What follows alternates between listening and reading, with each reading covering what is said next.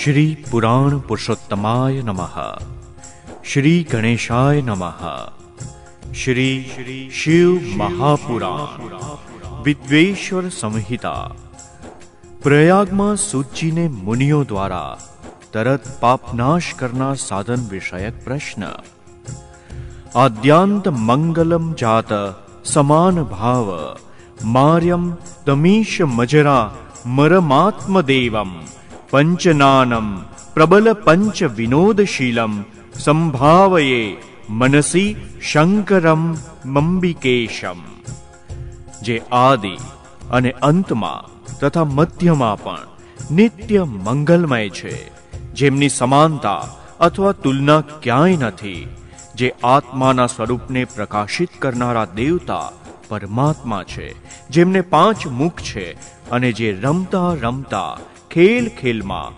અનાયાસ જગતની રચના, પાલન અને સંહાર તથા અનુગ્રહ અને તીરો ભાવરૂપ પાંચ પ્રબળ કર્મ કરતા રહે છે.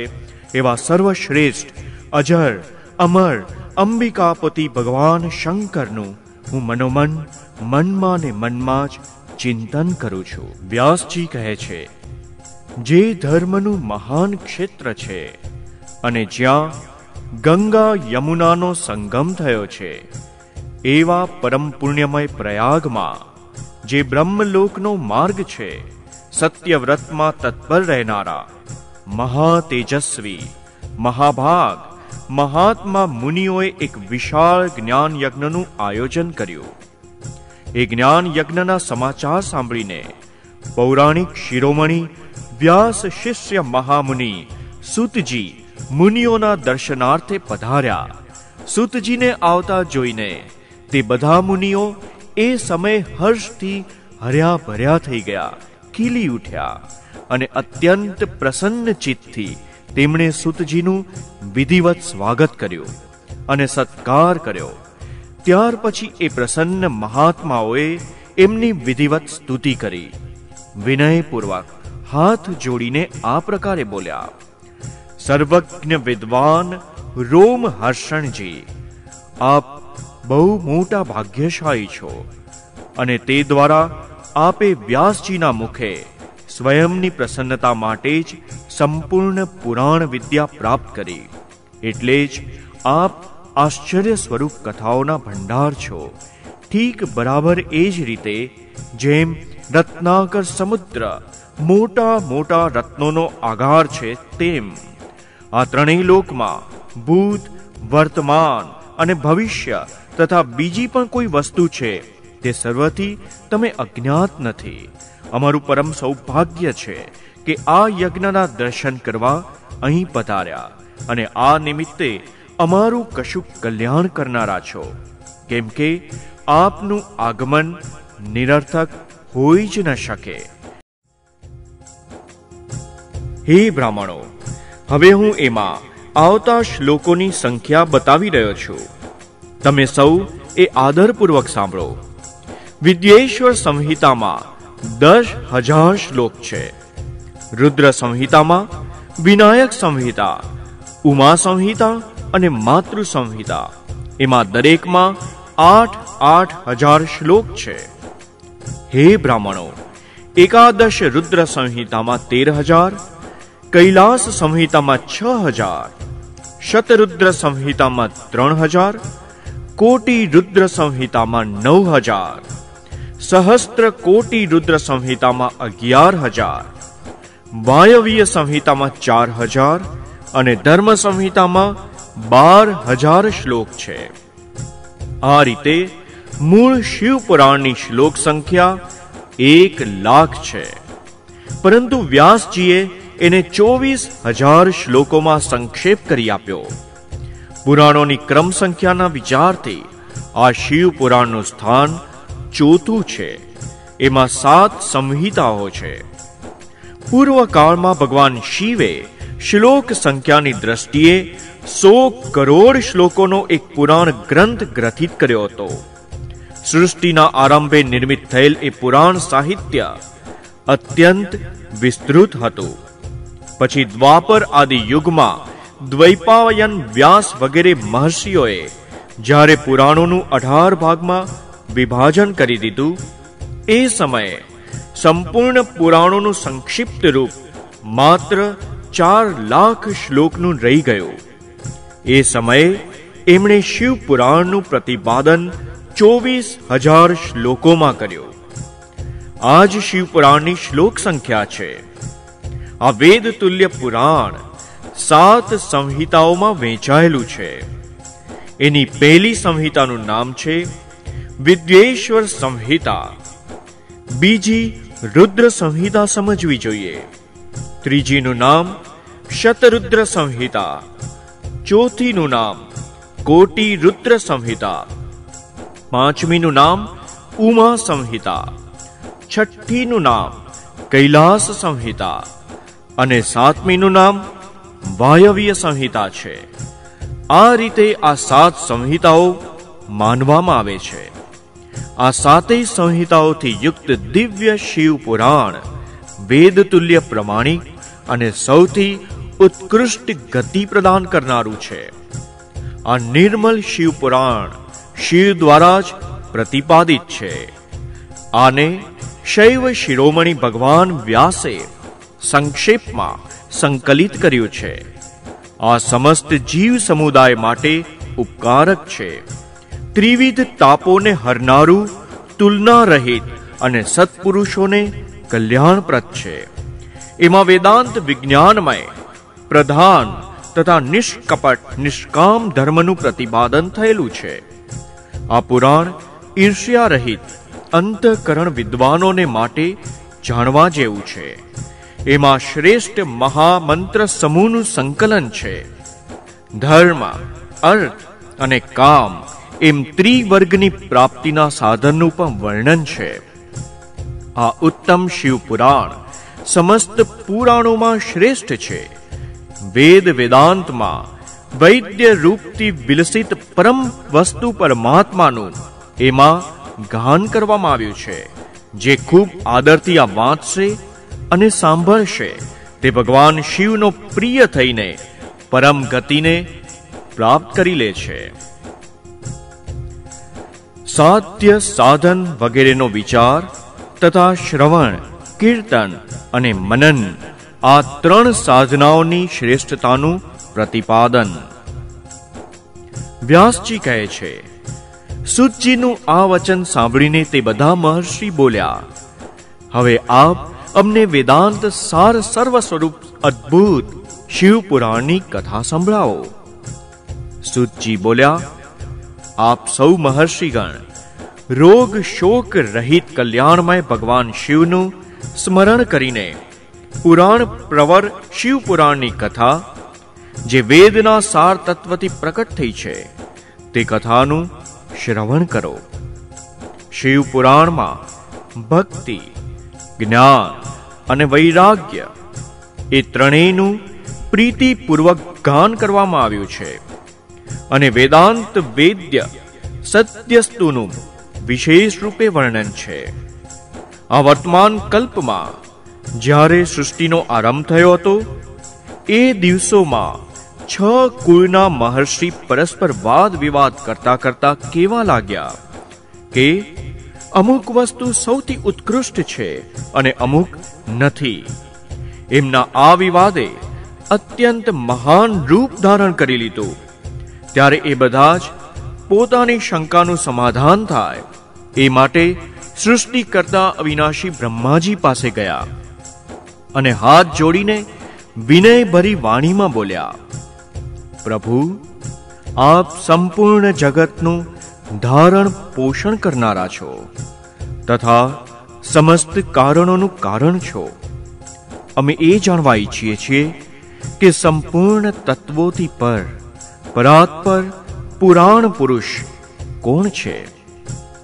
બ્રહ્માજી બોલ્યા, જ્યાંથી મન, વાણી, પરમ તત્વોને ન પામીને પાછી પડે છે અને જેમનાથી બ્રહ્મા, વિષ્ણુ રુદ્ર અને ઇન્દ્ર વગેરેથી યુક્ત આ સંપૂર્ણ જગત સમસ્ત ભૂતો અને ઇન્દ્રિયો સાથે પહેલા પ્રગટ થયું છે.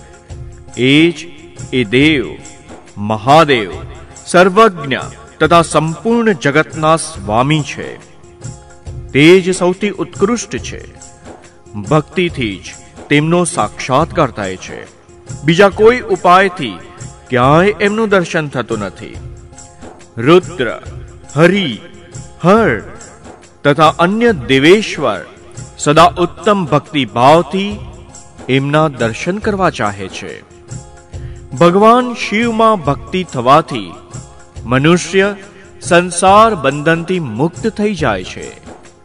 દેવતાના કૃપા પ્રસાદથી એમનામાં ભક્તિ થાય છે અને ભક્તિથી દેવતાનો કૃપા પ્રસાદ પ્રાપ્ત થાય છે. જેમ કે અંકુરથી બીજ ઉત્પન્ન થાય છે અને બીજથી અંકુર ઉત્પન્ન થાય છે તેમ. એટલા માટે તમે બધા બ્રહ્મર્ષિ ભગવાન શંકરનો કૃપા પ્રસાદ પ્રાપ્ત કરવા માટે ભૂતલ ઉપર જઈને હજારો વર્ષો ચાલુ રહે એવા એક વિશાળ યજ્ઞનું આયોજન કરો.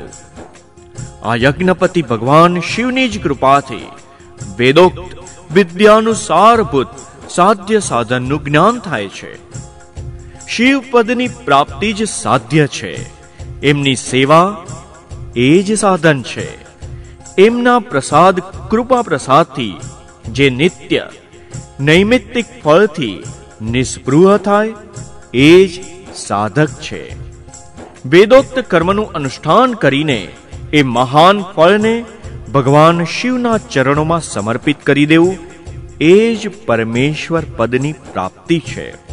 અને તે જ સાલોક્ય વગેરે કર્મથી પ્રાપ્ત થનારી મુક્તિ છે. તે તે પુરુષોને પોતાની ભક્તિ અનુસાર એ બધા ઉત્કૃષ્ટ ફળની પ્રાપ્તિ થાય છે. એ ભક્તિના સાધન અનેક પ્રકારના છે. સાક્ષાત મહેશ્વરે એ સાધનોનું પ્રતિપાદન કરેલું છે. એમાંથી સારભૂત સાધનોનો સંક્ષેપ કરીને હું તમને બતાવી રહ્યો છું. કાનથી ભગવાનના નામ ગુણ અને લીલાનું શ્રવણ.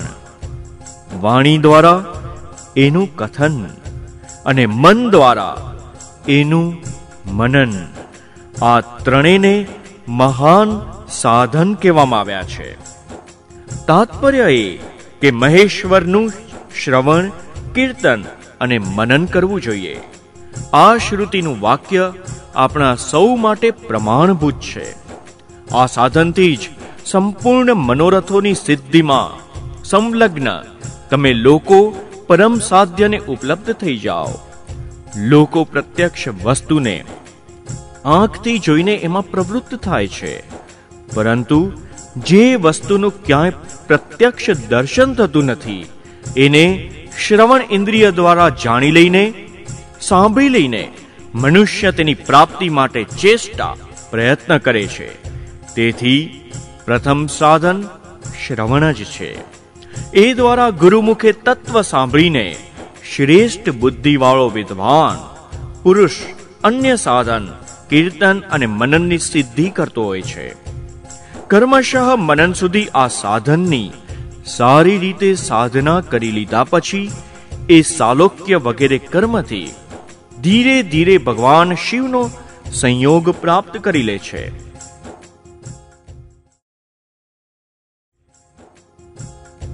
પ્રથમ, બધા અંગોના રોગ નષ્ટ થઈ જાય છે. પછી, સર્વ પ્રકારનો લૌકિક આનંદ પણ વિલીન થઈ જાય છે. ભગવાન શંકરની પૂજા. એમના નામોનો જપ, એમના ગુણ, રૂપ, વિલાસ અને નામોનું યુક્તિ પરાયણ ચિત્ત દ્વારા નિરંતર પરિશોધન અથવા ચિંતન થાય છે, એને જ મનન કહે છે. અને એ મહેશ્વરની કૃપા દ્રષ્ટિથી જ ઉપલબ્ધ થાય છે. એને જ સમસ્ત શ્રેષ્ઠ સાધનોમાં પ્રધાન અથવા મુખ્ય કહેવામાં આવે છે. સુતજી કહે છે, મુનીશ્વરો, આ સાધનનું મહાત્માય બતાવવાના પ્રસંગમાં હું આપને માટે એક પ્રાચીન વૃતાંતનું વર્ણન કરીશ. એને તમે ધ્યાનપૂર્વક સાંભળો. બહુ પેલાની વાત છે. પરાશર મુનિના પુત્ર, મારા ગુરુ વ્યાસ દેવજી સરસ્વતી નદીના સુંદર તટ ઉપર તપસ્યા કરી રહ્યા હતા એક દિવસ સૂર્ય સમાન તેજસ્વી વિમાનથી યાત્રા કરતા કરતા ભગવાન સનત કુમાર અચાનક ત્યાં જઈ પહોંચ્યા એમણે મારા ગુરુ વ્યાસ દેવજીને ત્યાં જોયા તે તો ધ્યાનમગ્ન હતા ધ્યાનમાંથી જાગ્યા પછી એમણે બ્રહ્મપુત્ર સનત કુમારજીને પોતાની સામે ઉપસ્થિત થયેલા જોયા. એમને જોઈને એ ખૂબ જ ઝડપથી ઉઠ્યા અને ચરણોમાં પ્રણામ કર્યા, અર્ઘ્ય આપ્યો. દેવતાઓને બેસવા યોગ્ય એવું આસન આપ્યું. ત્યારે પ્રસન્ન થયેલા ભગવાન સનતકુમાર વિનિત ભાવથી ઊભા રહેલા વ્યાસજી પ્રત્યે ગંભીર વાણીમાં બોલ્યા, હે મુને તમે સત્ય વસ્તુનું ચિંતન કરો. તે સત્ય પદાર્થ ભગવાન શિવ જ છે, જેનો તમે સાક્ષાત્કાર કરવા ચાહો છો. તમારા સાક્ષાત્કારનો વિષય સ્વયં ભગવાન શિવ છે. ભગવાન શંકરનું શ્રવણ, કીર્તન અને મનન આ ત્રણેય મહત્તર સાધન કહેવાયા છે. આ ત્રણેય વેદ સંમત છે. પૂર્વકાળમાં હું બીજા બીજા સાધનોના સંભ્રમમાં પડીને ફરતો ફરતો મંદરાચલ પર જઈ પહોંચ્યો અને ત્યાં તપસ્યા કરવા માંડી. ત્યાર પછી મહેશ્વર શિવની આજ્ઞાથી ભગવાન નંદિકેશ્વર ત્યાં આવ્યા. એમની મારા ઉપર બહુ મોટી દયા હતી. તે સૌના સાક્ષી તથા શિવગણોના સ્વામી ભગવાન નંદિકેશ્વર. મને સ્નેહપૂર્વક મુક્તિનું ઉત્તમ સાધન બતાવતા બોલ્યા, ભગવાન શંકરનું શ્રવણ, કીર્તન અને મનન આ ત્રણેય સાધનો વેદ સંમત છે અને મુક્તિના સાક્ષાત કારણ છે. આ વાત સ્વયં ભગવાન શિવે મને કહી છે. માટે હે બ્રહ્મન તમે શ્રવણ આદિ ત્રણેય સાધનોનું અનુષ્ઠાન કરો. વ્યાસજીને વારંવાર આવું કહીને અનુગામીઓ સહિત બ્રહ્મપુત્ર સનતકુમાર પરમ સુંદર બ્રહ્મધામમાં જતા રહ્યા. આ રીતે પૂર્વકાળના આ ઉત્તમ વૃતાંતનું મેં સંક્ષેપમાં વર્ણન કર્યું છે. ઋષિ બોલ્યા, હે સુચી શ્રવણ આદિ ત્રણ સાધનોને તમે મુક્તિનો ઉપાય બતાવ્યો છે. પરંતુ જો કોઈ શ્રવણ આદિ ત્રણ સાધન કરવામાં અસમર્થ હોય, એ કયા ઉપાયનું અવલંબન લઈને મુક્તિ પામી શકે? કયા સાધનભૂત કર્મ દ્વારા વગર પ્રયત્ને મોક્ષ મળી શકે ખરો? ભગવાન શિવના લિંગ અને સાકાર વિગ્રહની પૂજાનું રહસ્ય અને મહત્વનું વર્ણન. સુચિ કહે છે, હે શૌનક, જે શ્રવણ, કીર્તન અને મનન આ ત્રણેય સાધનોના અનુષ્ઠાનમાં સમર્થ ન હોય, તો તેણે ભગવાન શંકરના લિંગ અને મૂર્તિની સ્થાપના કરીને નિત્ય એની પૂજા કરે, તો સંસાર સાગરથી પાર થઈ શકે છે. વંચના અથવા છલ કર્યા સિવાય પોતાની શક્તિ અનુસાર ધનરાશિ લઈ જાય અને એને શિવલિંગ અથવા શિવ મૂર્તિની સેવામાં અર્પિત કરી દે. સાથે સાથે નિરંતર એ શિવલિંગ અને મૂર્તિની પૂજા પણ કર્યા કરે. એ માટે ભક્તિ ભાવપૂર્વક મંડપ, ગોપુર, તીર્થ, મઠ અને ક્ષેત્રની સ્થાપના કરે. અને ઉત્સવોનું આયોજન કરે. વસ્ત્ર, ગંધ, પુષ્પ, ધૂપ, દીપ તથા પૂજા અને પૂડા તથા શાક વગેરે વાનગીઓ જાત જાતના ભક્ષ્ય ભોજન અન્ન નૈવેદ્ય રૂપે સમર્પિત કરે. છત્ર, ધ્વજા, પંખો, ચમ્મર અને અંગો સહિત રાજોપચારની જેમ બધો સામાન ભગવાન શિવલિંગને અને મૂર્તિને ચઢાવી દે.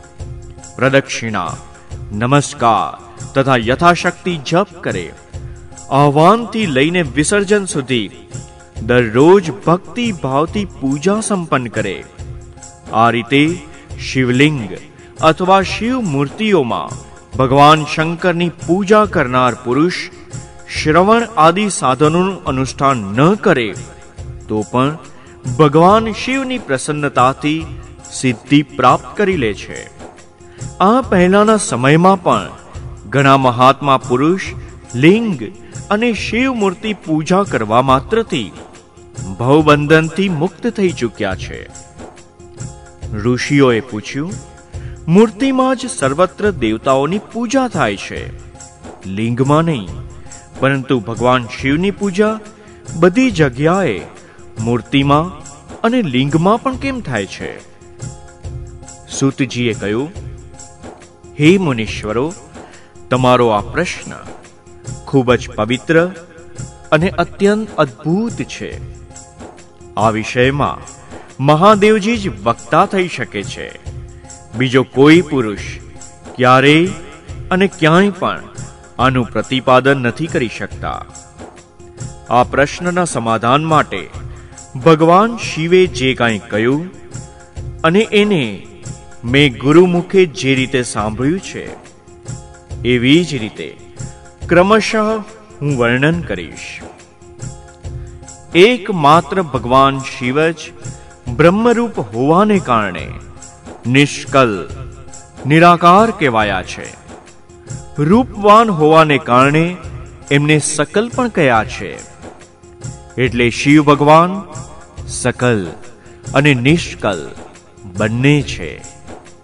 શિવ નિષ્કલ નિરાકાર હોવાને કારણે એમની પૂજાનું આધારભૂત લિંગ પણ નિરાકાર જ પ્રાપ્ત થયું છે. અર્થાત, શિવલિંગ શિવના નિરાકાર સ્વરૂપનું પ્રતીક છે.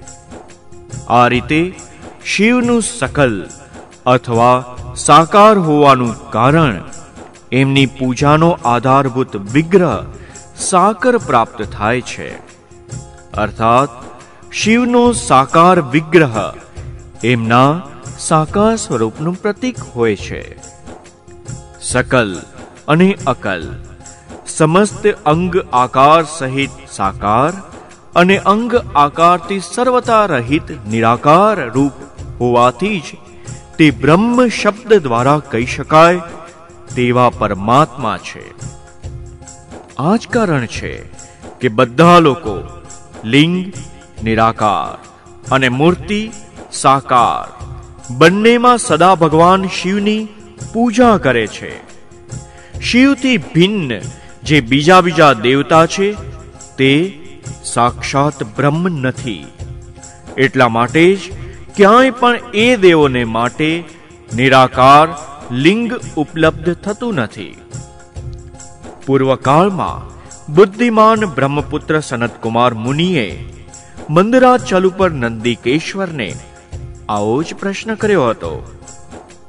સનતકુમાર બોલ્યા, હે ભગવાન, શિવથી ભિન્ન જે દેવતાઓ છે, એ સૌની પૂજા માટે સર્વત્ર ઘણું કરીને મૂર્તિ માત્ર જ અધિક સંખ્યામાં જોવા સાંભળવા મળે છે. કેવળ શિવની જ પૂજામાં લિંગ અને મૂર્તિ બંનેનો ઉપયોગ જોવામાં આવે છે. તેથી હે કલ્યાણમય નંદિકેશ્વર, આ વિષયમાં જે તત્વની વાત હોય, એ મને સમજાવો, જેથી મને બરાબર સમજ, યથાર્થ સમજ પડે.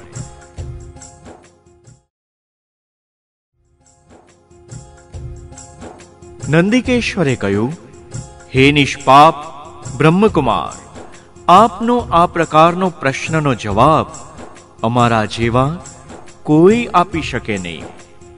કેમ કે આ ગોપનીય વિષય છે અને લિંગ સાક્ષાત બ્રહ્મનું પ્રતીક છે. તેમ છતાં તમે શિવ ભક્ત છો, એટલે જ આ વિષયમાં ભગવાન શિવે જે કાંઈ બતાવ્યું છે, એ જ હું તમારી સમક્ષ કહું છું. ભગવાન શિવ બ્રહ્મ સ્વરૂપ છે અને નિષ્કલ, નિરાકાર છે. એટલે જ એમની પૂજામાં નિષ્કલ લિંગનો ઉપયોગ થાય છે. સંપૂર્ણ વેદોનો જ આ જ મત છે. સનતકુમાર બોલ્યા, હે મહાભાગ યોગેન્દ્ર, તમે ભગવાન શિવ અને બીજા દેવતાઓના પૂજનમાં લિંગ અને મૂર્તિના પ્રચારનું જે રહસ્ય વિભાગપૂર્વક બતાવ્યું છે, તે યથાર્થ છે. એટલે, લિંગ અને મૂર્તિ આદિની ઉત્પત્તિનું જે ઉત્તમ વૃતાંત છે, એને જ હું આ સમય સાંભળવા ઈચ્છું છું. લિંગના પ્રાકટ્યનું રહસ્ય સૂચિત કરનારો પ્રસંગ મને સંભળાવો. એના ઉત્તરમાં, નંદિકેશ્વરે ભગવાન મહાદેવના નિષ્કલ સ્વરૂપ લિંગના આવિર્ભાવનો પ્રસંગ સંભળાવવાનું શરૂ કર્યું. એમણે બ્રહ્મા અને વિષ્ણુનો વિવાદ, દેવતાઓની વ્યાકુળતા અને ચિંતા, દેવતાઓનું દિવ્ય કૈલાસ શિખર ઉપર ગમન, એમના દ્વારા ચંદ્રશેખર મહાદેવનું સ્તવન, દેવતાઓ દ્વારા પ્રેરણા પામેલા મહાદેવજીનું બ્રહ્મા અને વિષ્ણુના વિવાદ સ્થળમાં આગમન અને બંને વચ્ચે નિષ્કલ, આદિ અંત રહિત ભીષણ, અગ્નિના થાંભલાના રૂપમાં એમનો આવિર્ભાવ થયો વગેરે પ્રસંગોની કથા કહી. ત્યાર પછી શ્રી બ્રહ્મા અને શ્રી વિષ્ણુ બંને દ્વારા એ જ્યોતિર્મય સ્તંભની ઊંચાઈ અને ઊંડાઈનો તાગ લેવાની ચેષ્ટા અને કેતકી પુષ્પ અને શાપ અને વરદાન વગેરે પ્રસંગો સંભળાવ્યા. મહેશ્વરનું, બ્રહ્મા અને વિષ્ણુને પોતાનું નિષ્કલ અને સકલ સ્વરૂપનો પરિચય આપવાનું અને લિંગ પૂજનનું મહત્વ બતાવવું. નંદિકેશ્વર કહે છે, ત્યાર પછી એ બંને બ્રહ્મા અને વિષ્ણુ ભગવાન શંકરને પ્રણામ કરીને હાથ જોડીને ડાબે જમણે ભાગે ચૂપચાપ ઊભા રહી ગયા. પછી એ બંને ત્યાં સાક્ષાત પ્રકટ પૂજનીય મહાદેવજીને શ્રેષ્ઠ આસન ઉપર બેસાડીને પવિત્ર પુરુષ વસ્તુ વગેરે વસ્તુઓ દ્વારા એમનું પૂજન કર્યું. લાંબા સમય સુધી અવિકૃત ભાવથી સુસ્થિર રહેનારી વસ્તુને પુરુષ વસ્તુ કહેવાય છે. અને થોડોક સમય સુધી જ ટકે તેવી વસ્તુને ક્ષણભંગુર વસ્તુ કહેવાય છે. આ રીતે વસ્તુના બે ભેદ જાણવા જોઈએ. હવે કઈ પુરુષ વસ્તુઓથી શિવ પૂજન કર્યું એ બતાવાય છે. હાર, નુપુર, કેયુર કિરીટ, મણિમય કુંડળ, યજ્ઞોપવિત, ઉત્તરીય વસ્ત્ર, પુષ્પમાળા, રેશમી વસ્ત્ર, હાર મુદ્રિકા પુષ્પ, તાંબુલ, કપૂર, ચંદન અને અગરનો અનુલેખ ધૂપ, દીપ, શ્વેત છત્ર, પંખો, ધ્વજા, ચામર અને અન્યોન્ય દિવ્ય ઉપહારો દ્વારા જેમનો વૈભવ વાણીમાં અવર્ણનીય તથા મનથી પણ પાર છે, જે કેવળ પશુપતિ પરમાત્માને જ યોગ્ય હતા, જેને પશુ બંધાયેલો જીવ કદાપી મેળવી શકે નહીં. એ બંને સ્વયંના સ્વામી મહેશ્વરનું પૂજન કર્યું. સૌથી પહેલા ત્યાં બ્રહ્મા અને વિષ્ણુએ ભગવાન શંકરની પૂજા કરી. આ પૂજાથી પ્રસન્ન થઈને ભક્તિપૂર્વક ભગવાન શિવે. ત્યાં નમ્ર ભાવે ઉભેલા બંને દેવતાઓને સ્મિત આપતા કહ્યું, મહેશ્વર બોલ્યા, હે પુત્રો, આજનો દિવસ મહાન દિવસ છે. એમાં તમે મારું પૂજન કર્યું. તેથી હું તમારા ઉપર બહુ જ પ્રસન્ન છું. આ જ કારણે આ દિવસ પરમ પવિત્ર અને મહાનથી પણ મહાન ગણાશે.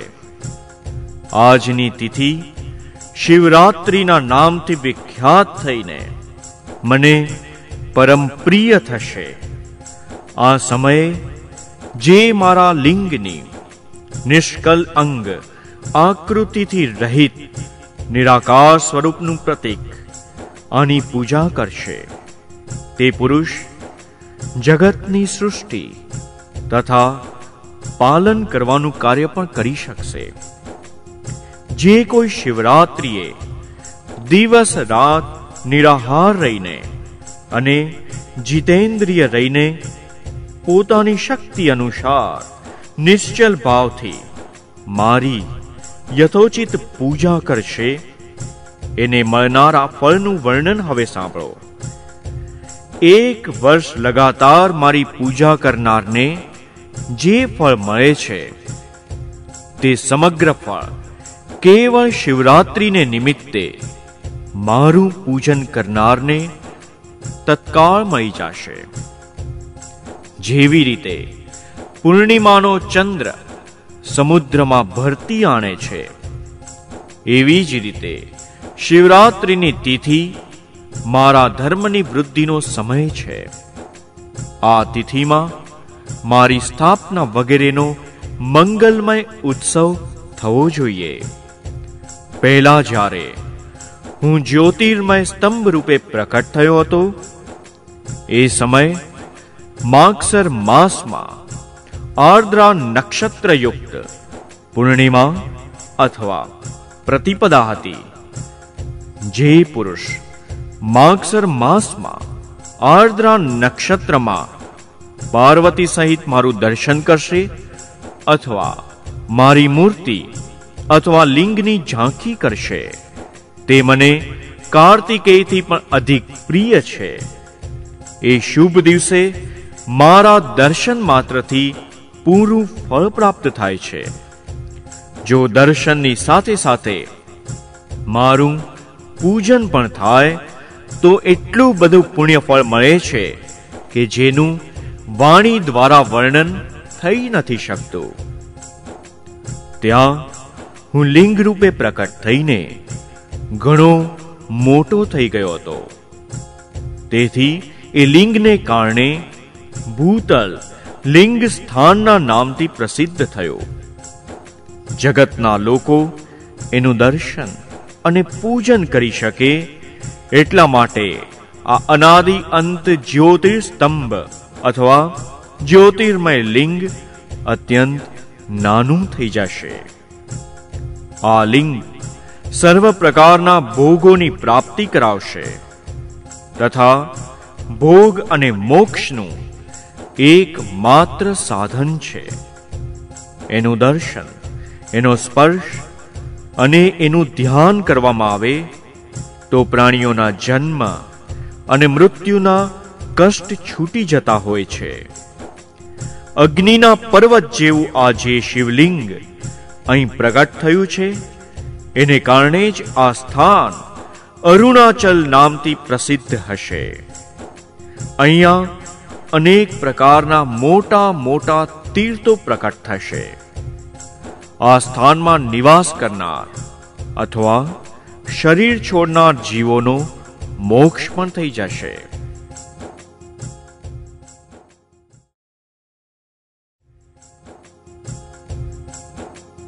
મારા બે રૂપ છે.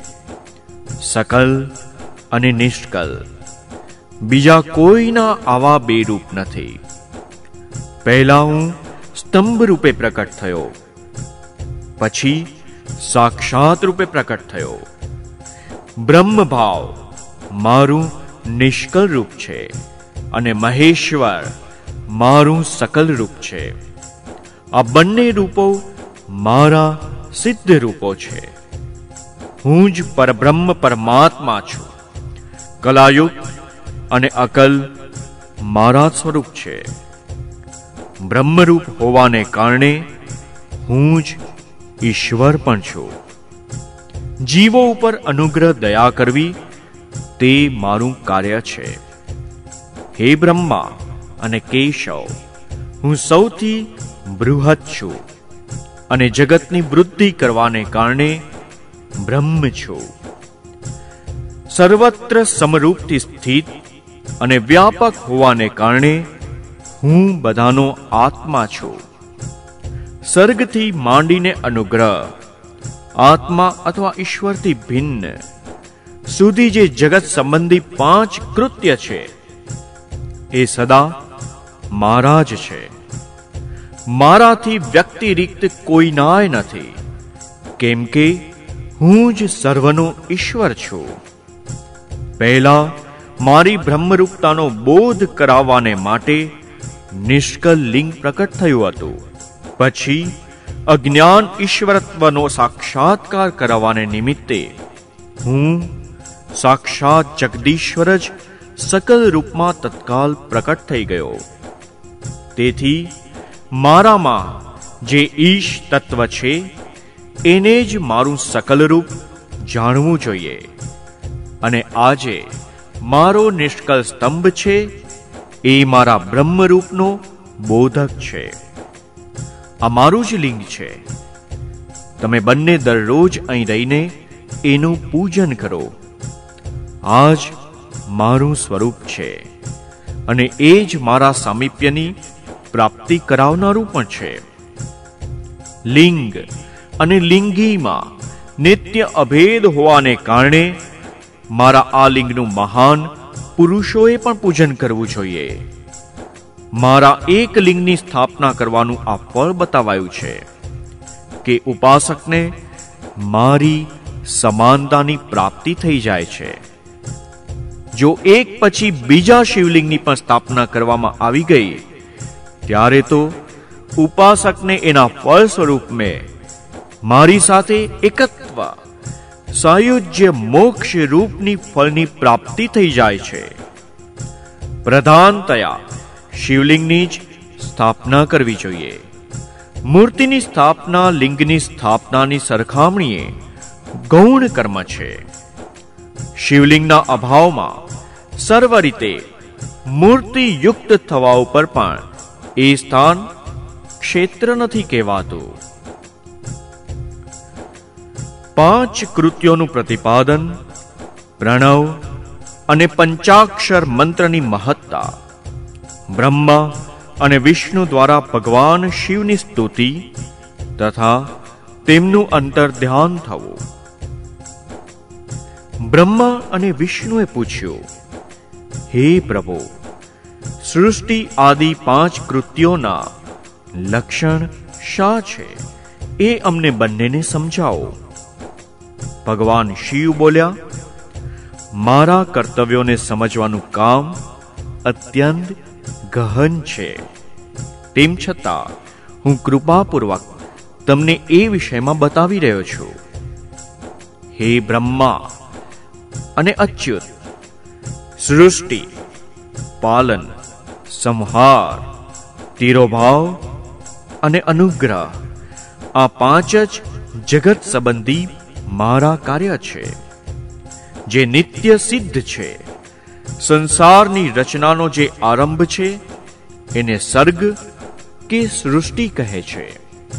મારા દ્વારા પાલિત થઈને, સૃષ્ટિને સુસ્થિર રૂપે રહેવાની સ્થિતિ છે. એને સ્થિતિ કહેવાય છે. એનો વિનાશ થાય, એને સંહાર કહે છે. પ્રાણોનું ઉત્ક્રમણ બહાર નીકળી જવું તેને તીરોભાવ કહે છે. અને આ સર્વથી છુટકારો મળી જવો એ જ મારો અનુગ્રહ છે. આ રીતે મારા પાંચ કૃત્ય છે. સૃષ્ટિ આદિ જે ચાર કૃત્ય છે, તે સંસારનો વિસ્તાર કરનારા છે. પાંચમું કૃત્ય અનુગ્રહ, મોક્ષનો હેતુ છે.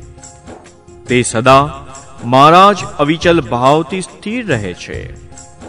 મારા ભક્તજન, આ પાંચેય કૃત્યોને પાંચ મહાભૂતોમાં જુએ છે.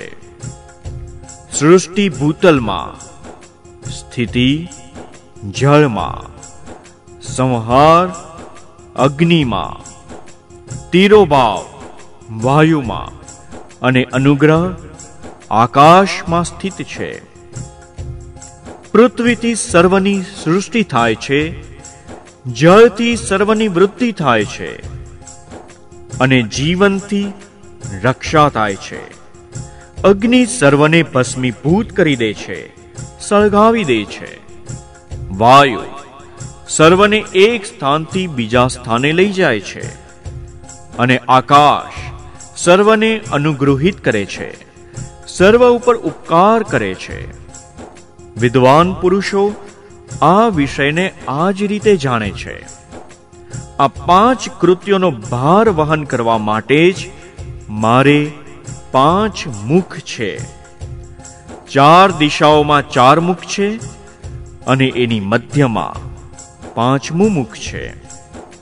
હે પુત્રો, તમે બંને તપસ્યા કરીને મને પ્રસન્ન કરીને મને પરમેશ્વરને પ્રસન્ન કરીને સૃષ્ટિ અને સ્થિતિ આ નામના બે કૃત્યો પ્રાપ્ત કર્યા છે. આ બંને તમને ખૂબ જ પ્રિય છે. એવી જ રીતે મારી વિભૂતિ સ્વરૂપ રુદ્ર અને મહેશ્વરમાં બે અન્ય ઉત્તમ કૃત્ય, સંહાર અને તીરોભાવ મારી પાસેથી પ્રાપ્ત કર્યા છે. પરંતુ અનુગ્રહ નામક કૃત્ય બીજો કોઈ મેળવી શકતો નથી. રુદ્ર અને મહેશ્વર પોતાના કર્મને ભૂલ્યા નથી. એટલા માટે જ એમને માટે મારી સમાનતા પ્રદાન કરી છે. તે રૂપ વેશ, કૃત્ય, વાહન, આસન અને આયુધ વગેરેમાં મૂજ સમાન જ છે. એ પૂર્વકાળમાં સ્વયંનો સ્વરૂપભૂત મંત્રનો ઉપદેશ કર્યો હતો. તે ઉપકાર ઓમકારના રૂપમાં પ્રસિદ્ધ છે. એ મહામંગલકારી મંત્ર છે. સૌથી પહેલા મારા મુખમાંથી ઓમકાર પ્રકટ થયો છે. જે મારા જ સ્વરૂપનો બોધક છે. ઓમકાર વાચક છે અને હું વાચ્ય છું. આ મંત્ર મારું પોતાનું સ્વયંનું સ્વરૂપ છે.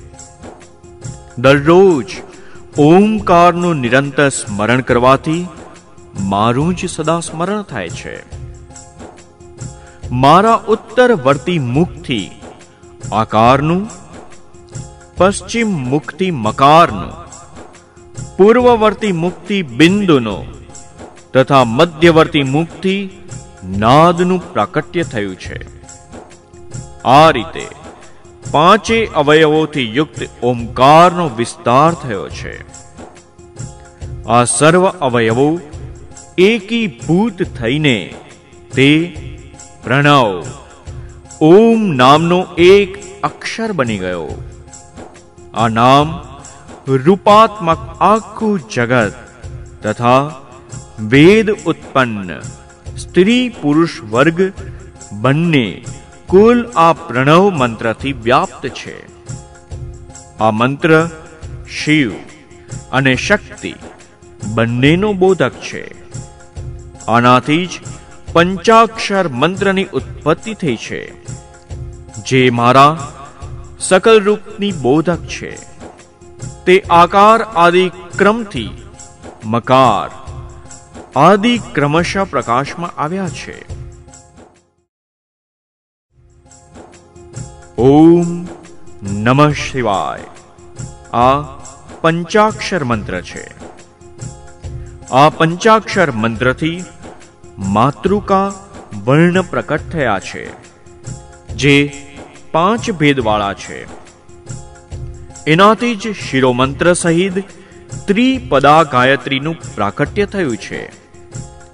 આ ગાયત્રીથી સંપૂર્ણ વેદ ઉત્પન્ન થયા છે અને એ જ વેદોમાંથી કરોડો મંત્ર નીકળ્યા છે. તે તે મંત્રોથી ભિન્ન ભિન્ન કાર્યોની સિદ્ધિ થાય છે. પરંતુ આ પ્રણવ અને પંચાક્ષરથી સંપૂર્ણ મનોરથોની સિદ્ધિ થાય છે. આ મંત્ર સમુદાયથી ભોગ અને મોક્ષ બંને સિદ્ધ થાય છે. મારા સકલ સ્વરૂપ સાથે સંબંધ રાખવાવાળા સર્વ મંત્રરાજ સાક્ષાત ભોગ પ્રદાન કરવાવાળા અને શુભકારક મોક્ષપ્રદ છે. નંદિકેશ્વર કહે છે, ત્યાર પછી જગદંબા પાર્વતીની સાથે બેઠેલા ગુરુવર મહાદેવજીએ ઉત્તરાભિમુખ બેઠેલા બ્રહ્મા તથા વિષ્ણુને ઢાંકનાર વાસ્ત્રથી આચ્છાદિત કરીને એમના મસ્તક પર પોતાનો કરકમળ મૂકીને ધીરે ધીરે ઉચ્ચારણ કરીને એમને ઉત્તમ મંત્રનો ઉપદેશ કર્યો. મંત્ર તંત્રમાં બતાવેલી વિધિનું પાલનપૂર્વક ત્રણ વાર મંત્રનું ઉચ્ચારણ કરીને ભગવાન શિવે એ બંને શિષ્યોને મંત્રની દીક્ષા આપી. પછી એ શિષ્યોએ ગુરુ દક્ષિણા રૂપે સ્વયંને જાતે સમર્પિત કરી દીધા. અને બંને હાથ જોડીને એમની પાસે ઊભા રહ્યા. એ દેવેશ્વર જગતગુરુનું સ્તવન કર્યું. બ્રહ્મા અને વિષ્ણુ બોલ્યા, હે પ્રભુ, તમે નિષ્કળરૂપ છો. તમને નમસ્કાર હો. તમે નિષ્કલ તેજથી પ્રકાશિત થાવ છો. તમને નમસ્કાર છે. તમે સર્વના સ્વામી છો, તમને નમસ્કાર છે. તમને સર્વાત્માને નમસ્કાર હો, અથવા સકલ સ્વરૂપ આપ મહેશ્વરને નમસ્કાર છે. આપ પ્રણવના વાચ્યાર્થ છો, આપને નમસ્કાર હો. સૃષ્ટિ, પાલન સંહાર તિરોભાવ અને અનુગ્રહ કરનાર આપને નમસ્કાર છે. આપના પાંચ મુખ છે. તમે પરમેશ્વરને નમસ્કાર હો. પંચ બ્રહ્મ સ્વરૂપ પાંચ કૃત્યો વાળા આપને નમસ્કાર કરું છું. તમે સર્વના આત્મા છો. તમે બ્રહ્મ છો. આપના ગુણ અને આપની શક્તિઓ અનંત છે. આપને નમસ્કાર હો. આપના સકલ અને નિષ્કલ બે સ્વરૂપ છે. તમે સદગુરુ અને શંભુ છો. તમને નમસ્કાર કરું છું. આ પદ્યો દ્વારા પોતાના ગુરુ મહેશ્વરની સ્તુતિ કરીને બ્રહ્મા અને વિષ્ણુએ એમના ચરણમાં નમસ્કાર કર્યા. મહેશ્વર બોલ્યા, આર્દ્રા નક્ષત્રથી યુક્ત ચતુર્દશીને દિવસે જપ કરવામાં આવે તો એ અક્ષય ફળ આપનારું થાય છે. સૂર્યની સંક્રાંતિથી યુક્ત મહાઆર્દ્રા નક્ષત્રમાં એકવાર કરેલો પ્રણવ જપ કોટી ઘણા જપનું ફળ આપે છે.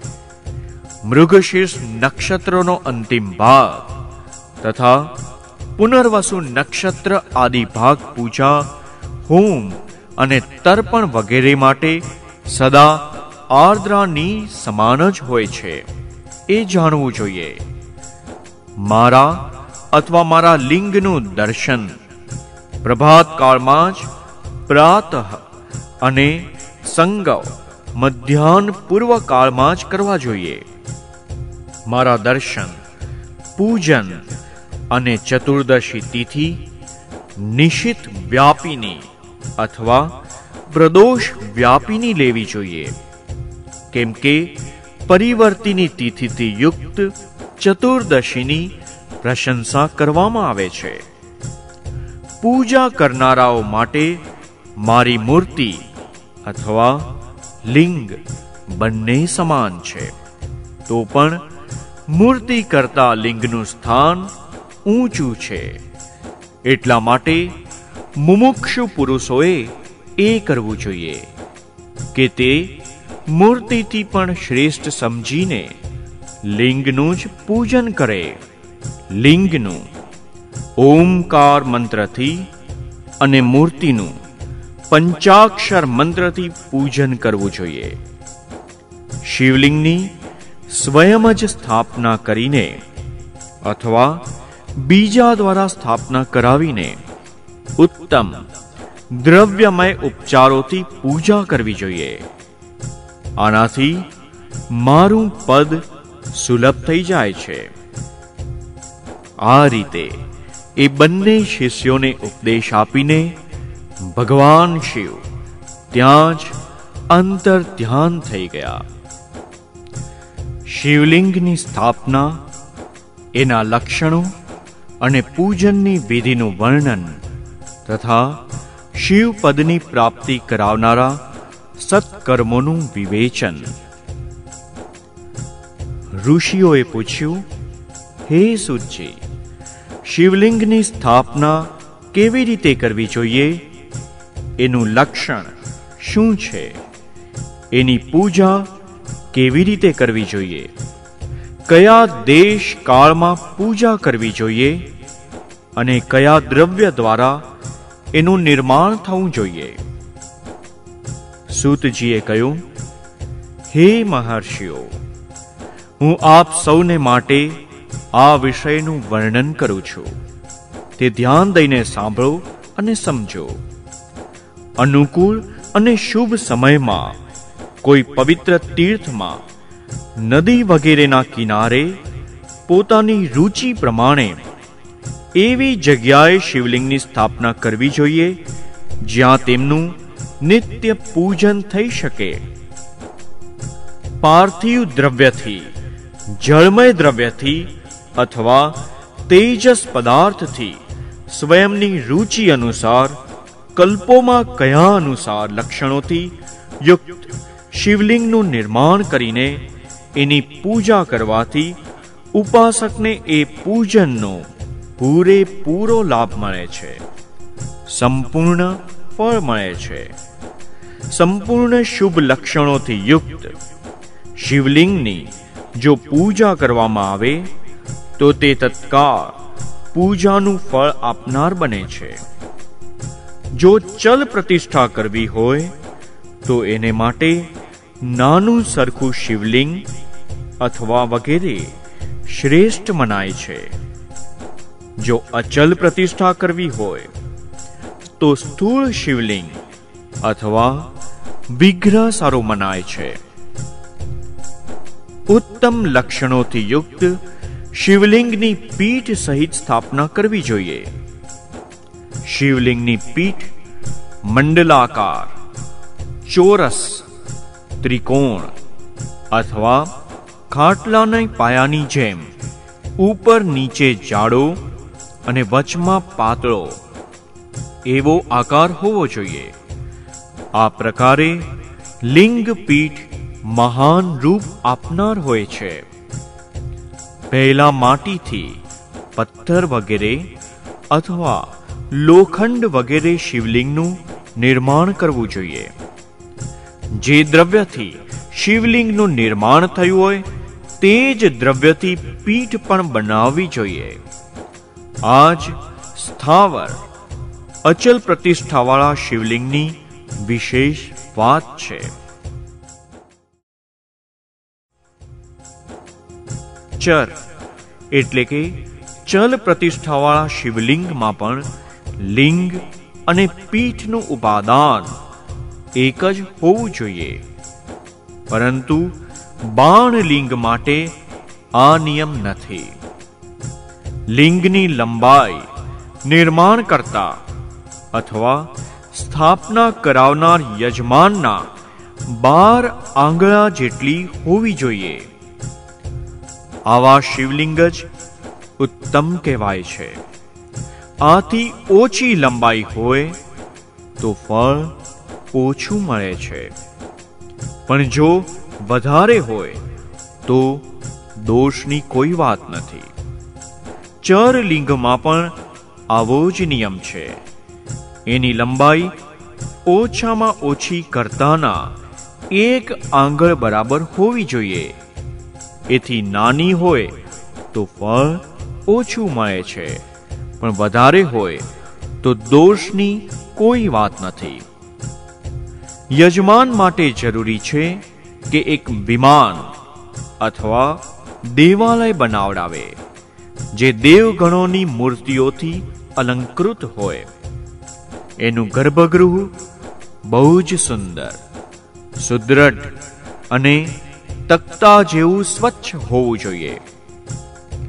એને નવ પ્રકારના રત્નોથી વિભૂષિત કરેલ જોઈએ. એમાં પૂર્વ અને પશ્ચિમમાં એમ બે દિશામાં બે મુખ્ય દ્વાર હોવા જોઈએ. જ્યાં શિવલિંગની સ્થાપના કરવાની હોય, એ સ્થાનની નીચેના ખાડામાં નીલમ, લાલ વૈદુર્ય, શ્યામ, મરકત, મોતી, મુંગા, ગોમેદ અને હીરા, આ નવ રત્નોના તથા અન્ય મહત્વપૂર્ણ દ્રવ્યોને વૈદિક મંત્રો સાથે ભંડારવા જોઈએ. સદ્યો જાત વગેરે પાંચ વૈદિક મંત્ર દ્વારા શિવલિંગનું પાંચ સ્થાનમાં ક્રમશઃ પૂજન કરીને અગ્નિમાં ભવિષ્યની અનેક આહુતિ આપવી અને પરિવાર સહિત મારી પૂજા કરીને ગુરુ સ્વરૂપ આચાર્યને ધન તથા ભાઈ બંધુઓને ઈચ્છિત વસ્તુ આપીને સંતુષ્ટ કરવા યાચકોને જળ એટલે કે સુવર્ણ ગૃહ અને ભૂ સંપત્તિ તથા ચેતન એટલે કે ગાય વગેરે વૈભવ પ્રદાન કરવો. સ્થાવર જંગમ બધા જીવોને યત્નપૂર્વક સંતુષ્ટ કરીને એક ખાડામાં સુવર્ણ તથા નવ પ્રકારના રત્નો ભરીને સદ્યો જાતાદિક વૈદિક મંત્રોનું ઉચ્ચારણ કરીને પરમ કલ્યાણકારી મહાદેવજીનું ધ્યાન ધરવું. ત્યાર પછી નાદ ઘોષથી યુક્ત મહામંત્ર ઓમકાર, ઓમનું ઉચ્ચારણ કરીને પેલા ખાડામાં શિવલિંગની સ્થાપના કરીને એને પીઠથી સંયુક્ત કરવું. આ રીતે પીઠયુક્ત શિવલિંગની સ્થાપના કરીને એને નિત્ય લેપ ભેગો કરીને તેને સ્થિર કરી દેવું. આ રીતે ત્યાં પરમ સુંદર મૂર્તિની સ્થાપના કરવી જોઈએ. સારાંશ એ છે કે ભૂમિ સંસ્કાર વગેરે બધી વિધિ જે શિવલિંગની પ્રતિષ્ઠા માટે કરી છે, તેવી જ મૂર્તિ પ્રતિષ્ઠા માટે પણ સમજવી જોઈએ. ફેર માત્ર એટલો જ છે કે લિંગ પ્રતિષ્ઠા માટે પ્રણવ મંત્રના ઉચ્ચારણનું વિધાન છે. પરંતુ મૂર્તિની પ્રતિષ્ઠા પંચાક્ષર મંત્રથી કરવી જોઈએ. જ્યાં લિંગની પ્રતિષ્ઠા થઈ છે, ત્યાં પણ ઉત્સવ માટે બહાર શોભા યાત્રા કાઢવાના નિમિત્તે મૂર્તિ રાખવી પણ જરૂરી છે. મૂર્તિને બહારથી પણ લઈ શકાય છે. તેનું ગ્રહણ ગુરુજનો દ્વારા થવું જોઈએ. બાહ્ય મૂર્તિ લેવા માટે યોગ્ય તેજ છે. જે સાધુ પુરુષો દ્વારા પૂજિત હોય, આ પ્રકારે લિંગમાં અને મૂર્તિમાં પણ કરેલી મહાદેવજીની પૂજા શિવપદ પ્રદાન કરનારી હોય છે. સ્થાવર અને જંગમ એમ બે ભેદથી લિંગ પણ બે પ્રકારના કયા છે. વૃક્ષ, લતા વગેરેને સ્થાવર લિંગ કહે છે અને કૃમિ, કીટ વગેરેને જંગમ લિંગ કહે છે. સ્થાવર લિંગનું સિંચન દ્વારા સેવા પૂજન કરવું જોઈએ અને જંગમ લિંગને આહાર અને જળ વગેરે આપીને તૃપ્ત કરવા ઉચિત છે. એ સ્થાવર જંગમ જીવોને સુખ પમાડવામાં અનુરૂપ્ત રહેવું એ પણ ભગવાન શિવનું પૂજન છે એવું વિદ્વાન પુરુષો માને છે. આમ, ચરાચર જીવોને જ ભગવાન શંકરના પ્રતીક માનીને એમનું પૂજન કરવું જોઈએ. આ રીતે મહાલિંગની સ્થાપના કરીને વિવિધ ઉપચારો દ્વારા તેનું પૂજન કરો. પોતાની શક્તિ અનુસાર નિત્ય પૂજા કરવી જોઈએ. દેવાલયની પાસે ધ્વજારોપણ વગેરે કરવું જોઈએ. શિવલિંગ સાક્ષાત શિવનું પદ પ્રદાન કરનારું છે. અથવા ચરલિંગમાં સોળ ઉપચારો દ્વારા ષોડશોપચાર દ્વારા યથોચિત ક્રમશઃ પૂજન કરવું જોઈએ. આ પૂજન પણ શિવપદ પ્રદાન કરનારું છે.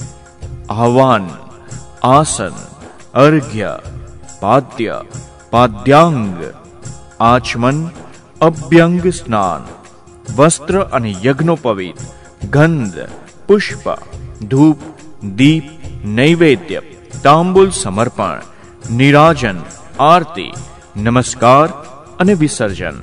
આ સોળ ઉપચાર છે. અથવા અર્ઘ્યથી લઈને નૈવેદ્ય સુધી વિધિવત પૂજન કરો. અભિષેક, નૈવેદ્ય, નમસ્કાર અને તર્પણ, આ બધું યથાશક્તિ નિત્ય કરો.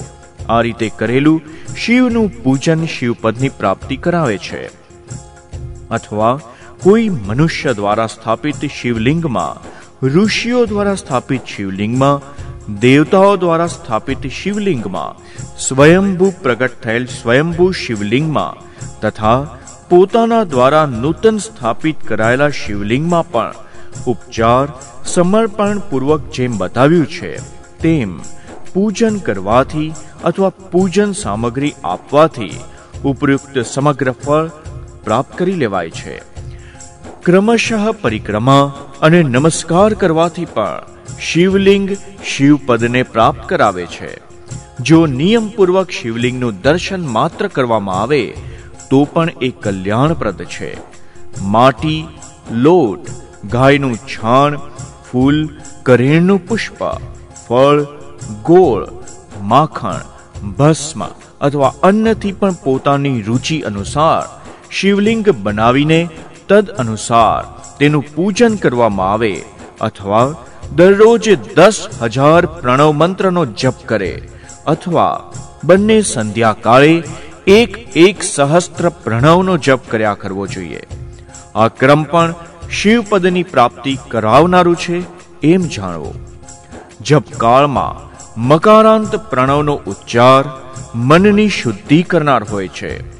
સમાધિમાં માનસિક જપનું વિધાન છે તથા અન્ય સમયમાં ઉપાંશુ જપ જ કરવો જોઈએ. મંત્રાક્ષરોને એટલા ધીમા સ્વરે ઉચ્ચારણ કરવું, જેને બીજો કોઈ સાંભળી ન શકે, આવા જપને ઉપાંશુ જપ કહે છે. નાદ અને બિંદુથી યુક્ત ઓમકારના ઉચ્ચારણને વિદ્વાન પુરુષો સમાન પ્રણવ કહે છે. જો દરરોજ આદરપૂર્વક દસ હજાર પંચાક્ષર મંત્રનો જપ કરવામાં આવે અથવા બંને સંધ્યા સમયે એક એક હજાર જ જપ કરવામાં આવે, તો તેને શિવપદની પ્રાપ્તિ કરાવનાર સમજવો જોઈએ. બ્રાહ્મણોને માટે આદિમાં પ્રણવથી યુક્ત પંચાક્ષર મંત્ર સારો મનાયો છે. કળશથી સ્નાન, મંત્રની દીક્ષા માતૃ કાળોનો ન્યાસ, સત્યથી પવિત્ર અંતઃકરણવાળા બ્રાહ્મણ તથા જ્ઞાની ગુરુ આ સર્વને ઉત્તમ મનાયા છે. દ્વિજો માટે નમઃ શિવાયનું ઉચ્ચારણ કરવું એવું વિધાન છે. દ્વિજથી ભિન્ન હોય તેમને માટે અંતમાં નમઃ પદના પ્રયોગની વિધિ છે. એટલે શિવાય નમઃ. આમ મંત્રનું ઉચ્ચારણ કરવું જોઈએ. સ્ત્રીઓ માટે પણ ક્યાંક ક્યાંક વિધિપૂર્વક નમઃ અંત ઉચ્ચારણનું જ વિધાન છે. અર્થાત સ્ત્રીઓએ પણ શિવાય નમઃ આનો જ જાપ કરવો જોઈએ. કોઈ કોઈ ઋષિ બ્રાહ્મણની સ્ત્રીઓ માટે નમઃ પૂર્વક શિવાયના જપની અનુમતિ આપે છે. એટલે તેઓ પણ નમઃ શિવાયનો જપ કરે. પંચાક્ષર મંત્રના પાંચ કરોડ જપ કરીને મનુષ્ય ભગવાન સદાશિવ સમાન થઈ જાય છે. એક, બે, ત્રણ અથવા ચાર કરોડ જપ કરવાની ક્રમશઃ બ્રહ્મા વિષ્ણુ, રુદ્ર તથા મહેશ્વરનું પદ પ્રાપ્ત થાય છે. અથવા મંત્રમાં જેટલા વર્ણ હોય, તેના અલગ અલગ એક એક લાખ જપ કરે. અથવા બધા વર્ણોને એક સાથે જેટલા વર્ણ હોય, એટલા લાખ જપ કરે. આ પ્રકારના જપને શિવપદની પ્રાપ્તિ કરાવનારા સમજવા જોઈએ. જો એક હજાર દિવસમાં દરરોજ એક હજાર જપના ક્રમથી પંચાક્ષર મંત્રના દસ લાખ જપ પૂરા થઈ જાય અને પ્રતિદિન બ્રાહ્મણ ભોજન કરાવાય, તો એ મંત્રથી ઈચ્છિત કાર્યની સિદ્ધિ થવા માંડે છે. બ્રાહ્મણો માટે જરૂરી છે કે દરરોજ સવારે એક હજાર આઠ વાર ગાયત્રીનો જપ કરે. આવું કરવાથી ગાયત્રી ક્રમશઃ શિવપદને પ્રાપ્ત કરાવનારી બને છે. વેદ મંત્રો અને વૈદિક સૂક્તોનો પણ નિયમપૂર્વક જપ કરવો જોઈએ. વેદોનું પરાયણ પણ શિવપદને અપાવનારું છે એવું જાણવું જોઈએ. અન્યોન્ય જે બીજા મંત્રો છે, એમાં પણ જેટલા વર્ણ છે, એટલા લાખ જપ કરો. આ રીતે યથાશક્તિ જપ કરે છે તે શિવપદ એટલે કે મોક્ષને પ્રાપ્ત કરે છે. પોતાની રુચિ અનુસાર કોઈ એક મંત્રને અપનાવીને મૃત્યુ પર્યંત પ્રતિદિન એનો જપ કરવો જોઈએ. અથવા, ઓમ, આ મંત્રનો દરરોજ એક હજાર વાર જપ કરવો જોઈએ. આવું કરવાથી ભગવાન શિવની આજ્ઞાથી સંપૂર્ણ મનોરથોની સિદ્ધિ થાય છે. જે માણસ ભગવાન શિવ માટે ફૂલવાડી અથવા બગીચો બનાવે છે તથા શિવ સેવાના કાર્ય માટે મંદિરમાં કચરો વાળવાની વ્યવસ્થા કરે છે. તે આ પુણ્ય કર્મને કરીને શિવપદને પ્રાપ્ત કરી લે છે. ભગવાન શિવનું જે કાશી આદિ ક્ષેત્ર છે, જેમાં ભક્તિપૂર્વક નિત્ય નિવાસ કરવો, આ નિવાસ જડ ચેતન, સર્વને ભોગ મોક્ષ પ્રદાયક છે. તેથી વિદ્વાન પુરુષે ભગવાન શિવના ક્ષેત્રમાં આ મરણ નિવાસ કરવો જોઈએ. પુણ્યક્ષેત્રમાં સ્થિત વાવ, કૂવો અને તળાવ વગેરેને શિવ ગંગા સમજવા જોઈએ. ભગવાન શિવનું એવું જ વચન છે. ત્યાં સ્નાન, દાન અને જપ કરીને મનુષ્ય ભગવાન શિવને ઉપલબ્ધ થઈ જાય છે. તેથી મૃત્યુ પર્યંત શિવ ક્ષેત્રનો જ આશ્રય લઈને રહેવું જોઈએ. જો કોઈ શિવ ક્ષેત્રમાં પોતાના કોઈ મૃત સંબંધીનો અગ્નિ સંસ્કાર, દશા, શ્રાદ્ધ માસિક શ્રાદ્ધ, સપિંડીકરણ અથવા વાર્ષિક શ્રાદ્ધ કરે છે. અથવા કોઈ વાર ક્યારેય શિવના ક્ષેત્રમાં પોતાના પિતૃનું પિંડદાન કરે છે. તે તત્કાલ સર્વ પાપોથી મુક્ત થઈ જાય છે અને અંતમાં શિવ પદને પ્રાપ્ત કરે છે. અથવા શિવના ક્ષેત્રમાં સાત, પાંચ, ત્રણ અથવા એક રાત નિવાસ કરી લેવો જોઈએ. આવું કરવાથી પણ શિવપદની પ્રાપ્તિ થાય છે.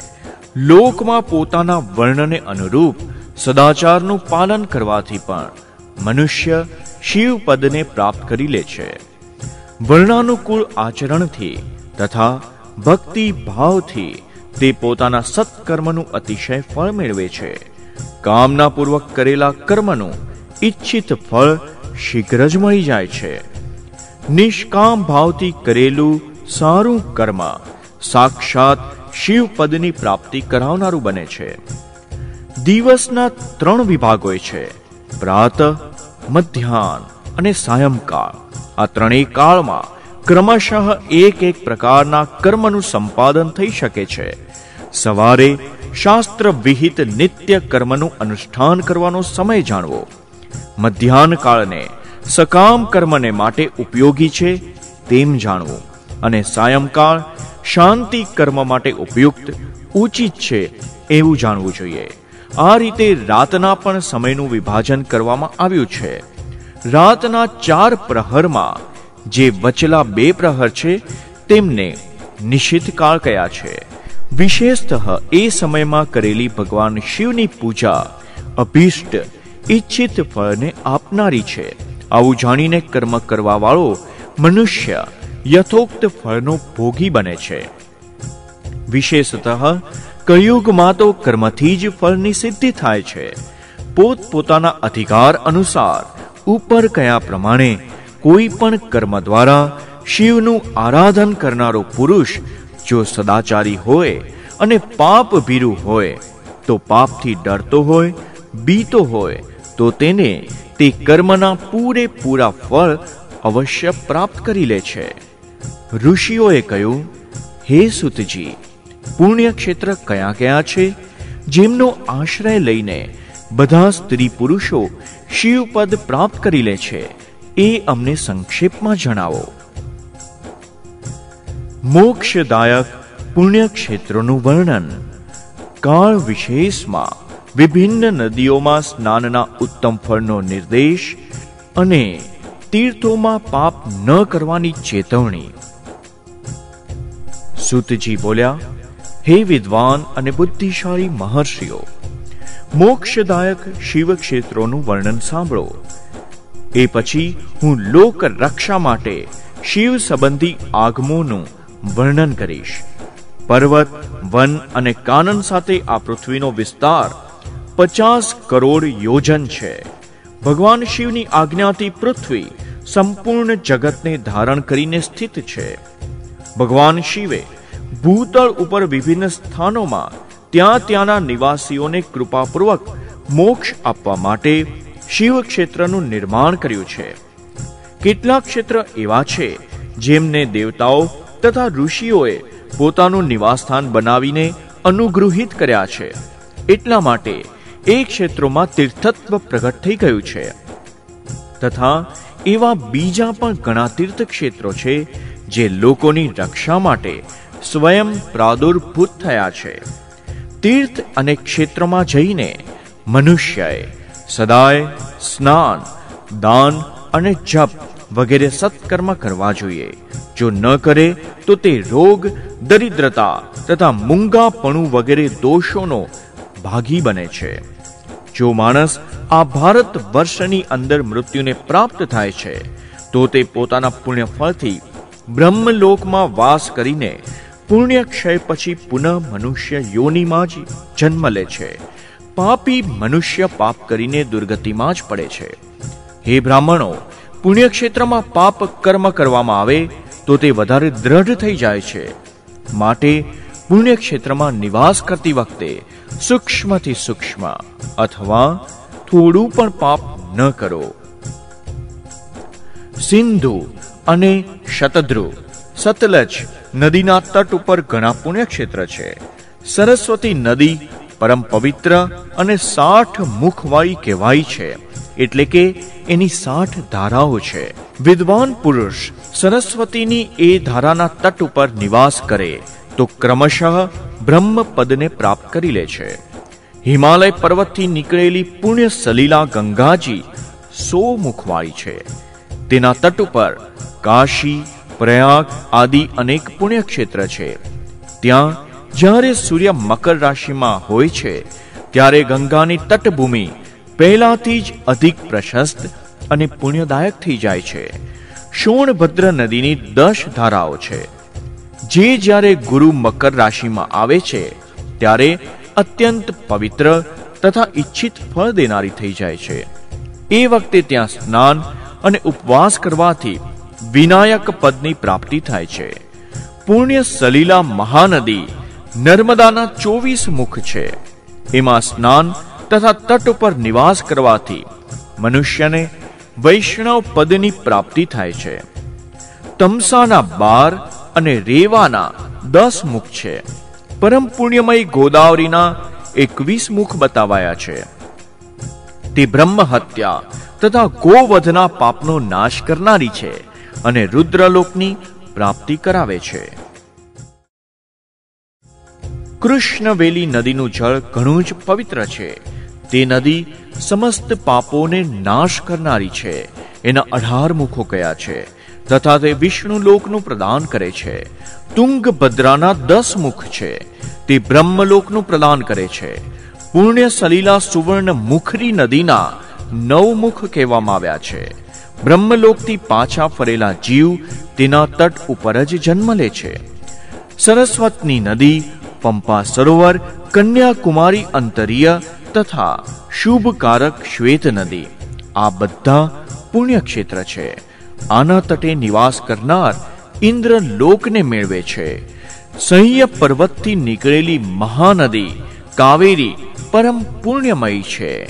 એના સત્યાવીસ મુખો કહેલા છે. તે સંપૂર્ણ ઈચ્છિત પદાર્થોને આપનારી છે. તેનો તટ સ્વર્ગ લોકની પ્રાપ્તિ કરાવનાર છે તથા બ્રહ્મા અને વિષ્ણુના પદને આપનારી છે.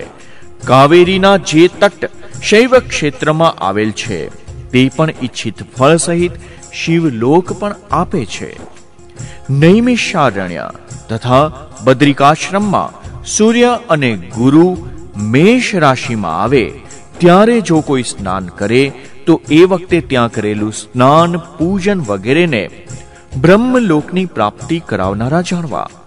સિંહ અને કર્ક રાશિમાં સૂર્ય સંક્રાંતિ થાય, તે વખતે સિંધુ નદીમાં કરેલું સ્નાન તથા કેદાર તીર્થનું જળ પીવાથી સ્નાન જ્ઞાનદાયક મનાયું છે. જ્યારે ગુરુ સિંહ રાશિમાં સ્થિત હોય, એ સમયે સિંહની સંક્રાંતિથી યુક્ત ભાદરવા માસમાં જો ગોદાવરીના જળમાં સ્નાન કરવામાં આવે, તો શિવલોકની પ્રાપ્તિ કરાવનાર થાય છે. એવું પૂર્વકાળમાં સ્વયં ભગવાન શિવે કહ્યું હતું. જ્યારે સૂર્ય અને ગુરુ કન્યા રાશિમાં હોય, ત્યારે યમુના નદીમાં અને શોણભદ્રમાં સ્નાન કરો.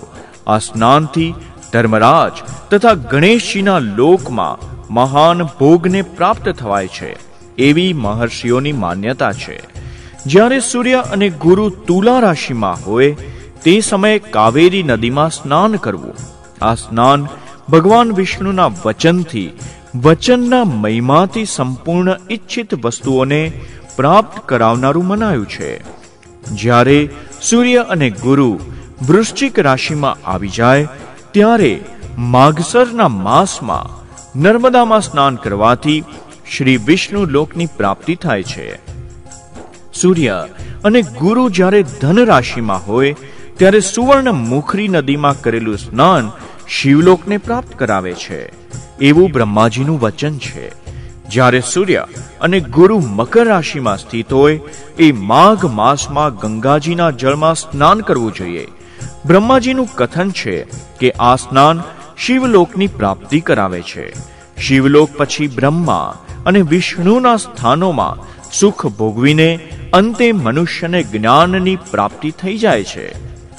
માઘ માસમાં તથા સૂર્ય જ્યારે કુંભ રાશિમાં સ્થિત હોય તેવામાં ફાગણ માસમાં ગંગાજીના તટ ઉપર કરેલું શ્રાદ્ધ, પિંડદાન અથવા તિલોદક દાન પિતા અને માતાના પિતા બંને કુળોના પિતૃઓની અનેક પેઢીઓનું ઉદ્ધારક માનવામાં આવે છે.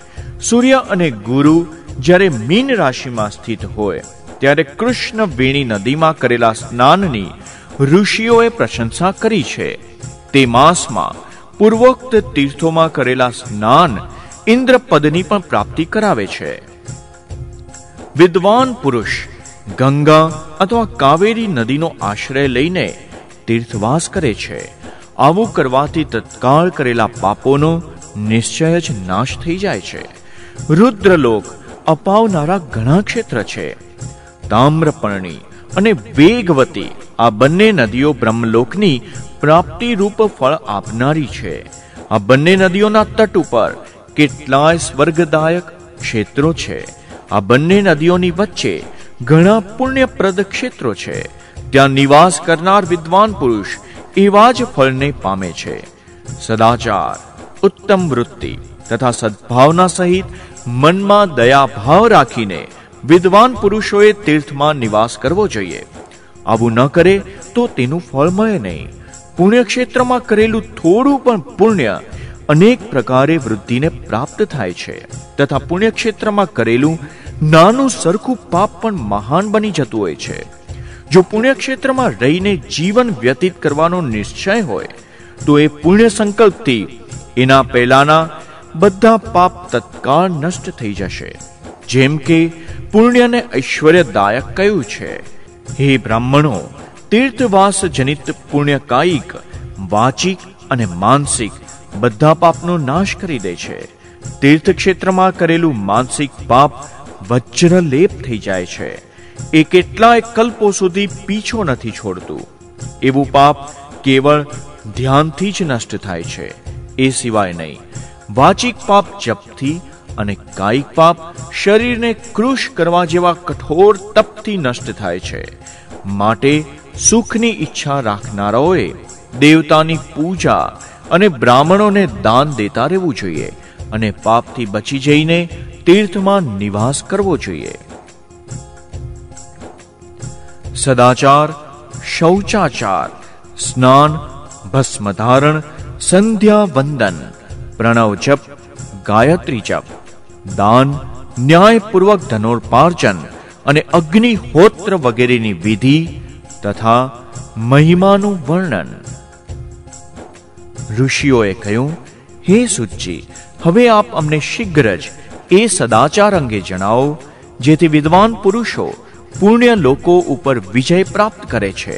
સ્વર્ગ પ્રદાન કરનાર ધર્મમય આચાર અને નરકનું દુઃખ આપનાર અધર્મમય આચારોનું પણ વર્ણન કરો. સુતજી બોલ્યા, સદાચારનું પાલન કરનાર વિદ્વાન બ્રાહ્મણ જ વાસ્તવમાં બ્રાહ્મણ કેવડાવવાનો અધિકારી છે. જે કેવળ વેદોક્ત આચારનું પાલન કરનાર અને વેદોનો અભ્યાસી છે, તે બ્રાહ્મણને વિપ્ર કહેવાય છે. સદાચાર, વેદાચાર અને વિદ્યા આમાંથી એક એક ગુણથી યુક્ત થનારને જ દ્વિજ કહેવાય છે.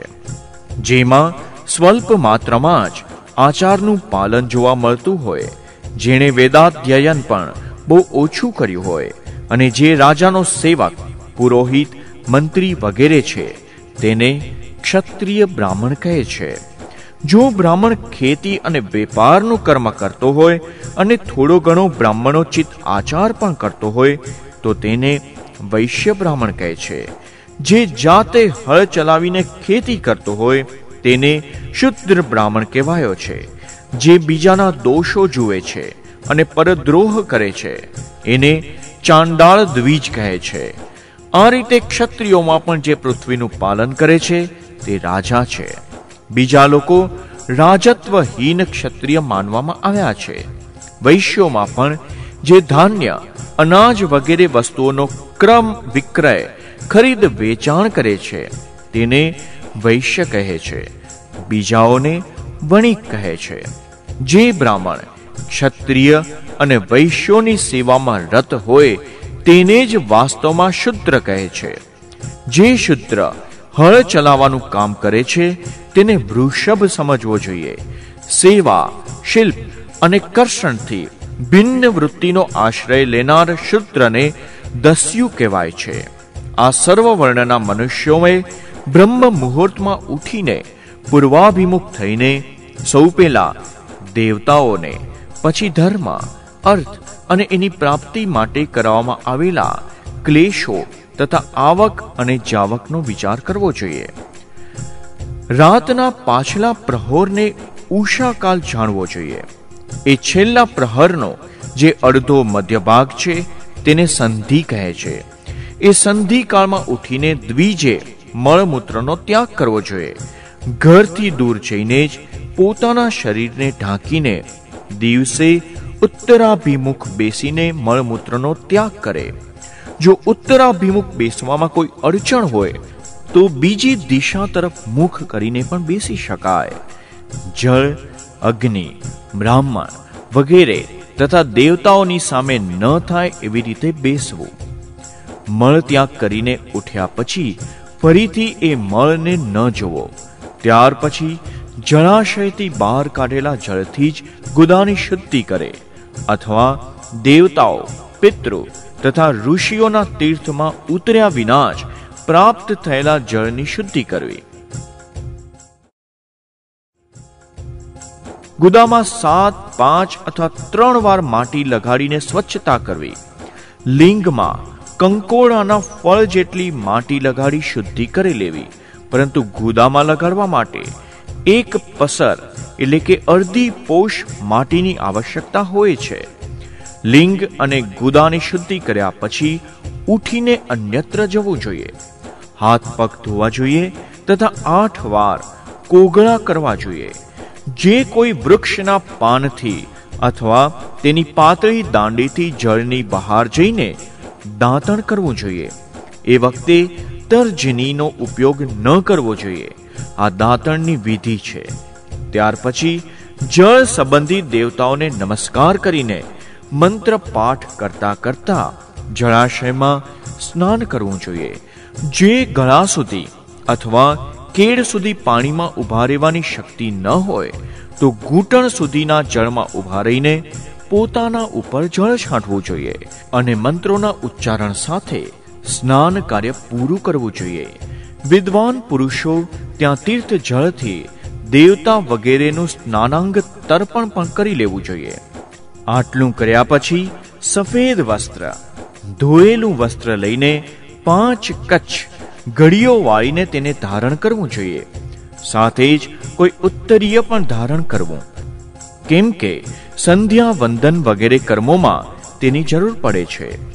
નદી વગેરે તીર્થોમાં સ્નાન સંબંધી કાઢેલા કપડાં ત્યાં ન ધોવા જોઈએ.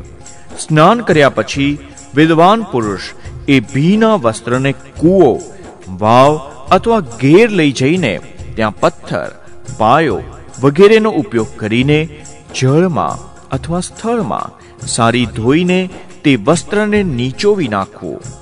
હે દ્વિજો, વસ્ત્રને નીચોવાથી જે પાણી પડે છે, તે એક શ્રેણીના પિત્રોની તૃપ્તિ માટે હોય છે. ત્યાર પછી જાબાલી ઉપનિષદમાં દર્શાવ્યું છે, તે પ્રમાણે અગ્નિરીતિ મંત્રથી ભસ્મ લઈને એ દ્વારા ત્રિપુંડ કરવું.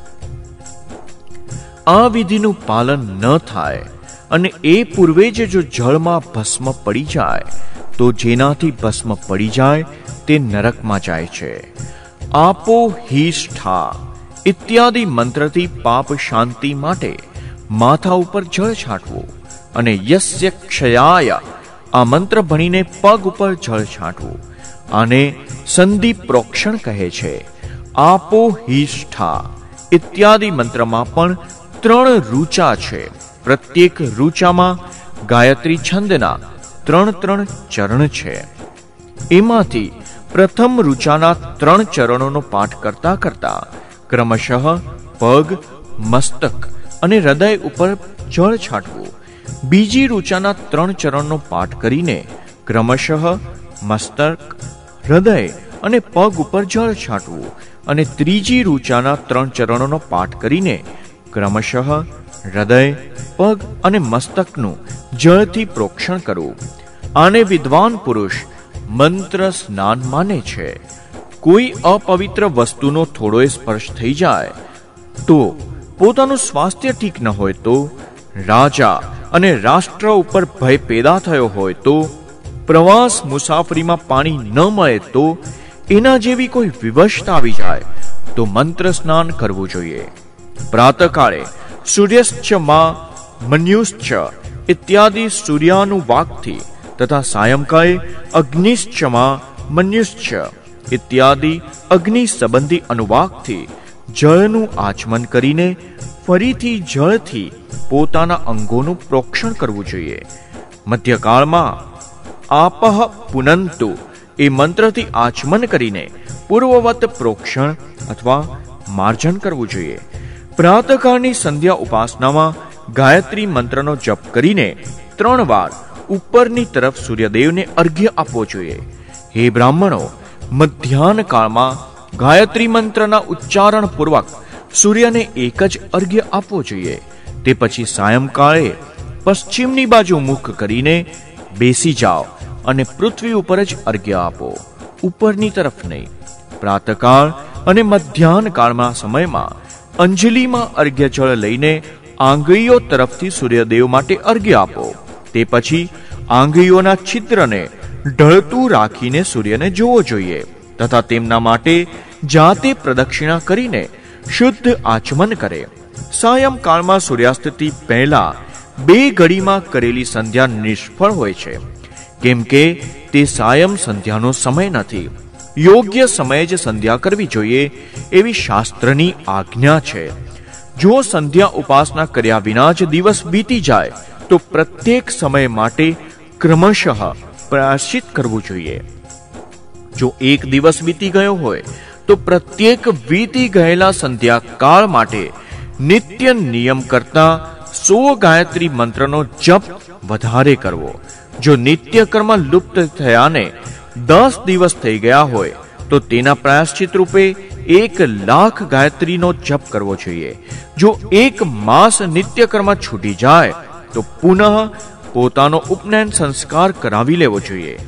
અર્થ સિદ્ધિના માટે ઈશ, ગૌરી, કાર્તિકેય, વિષ્ણુ, બ્રહ્મા, ચંદ્રમા અને યમનું તથા આવા જ અન્ય દેવતાઓનું પણ શુદ્ધ જળથી તર્પણ કરો.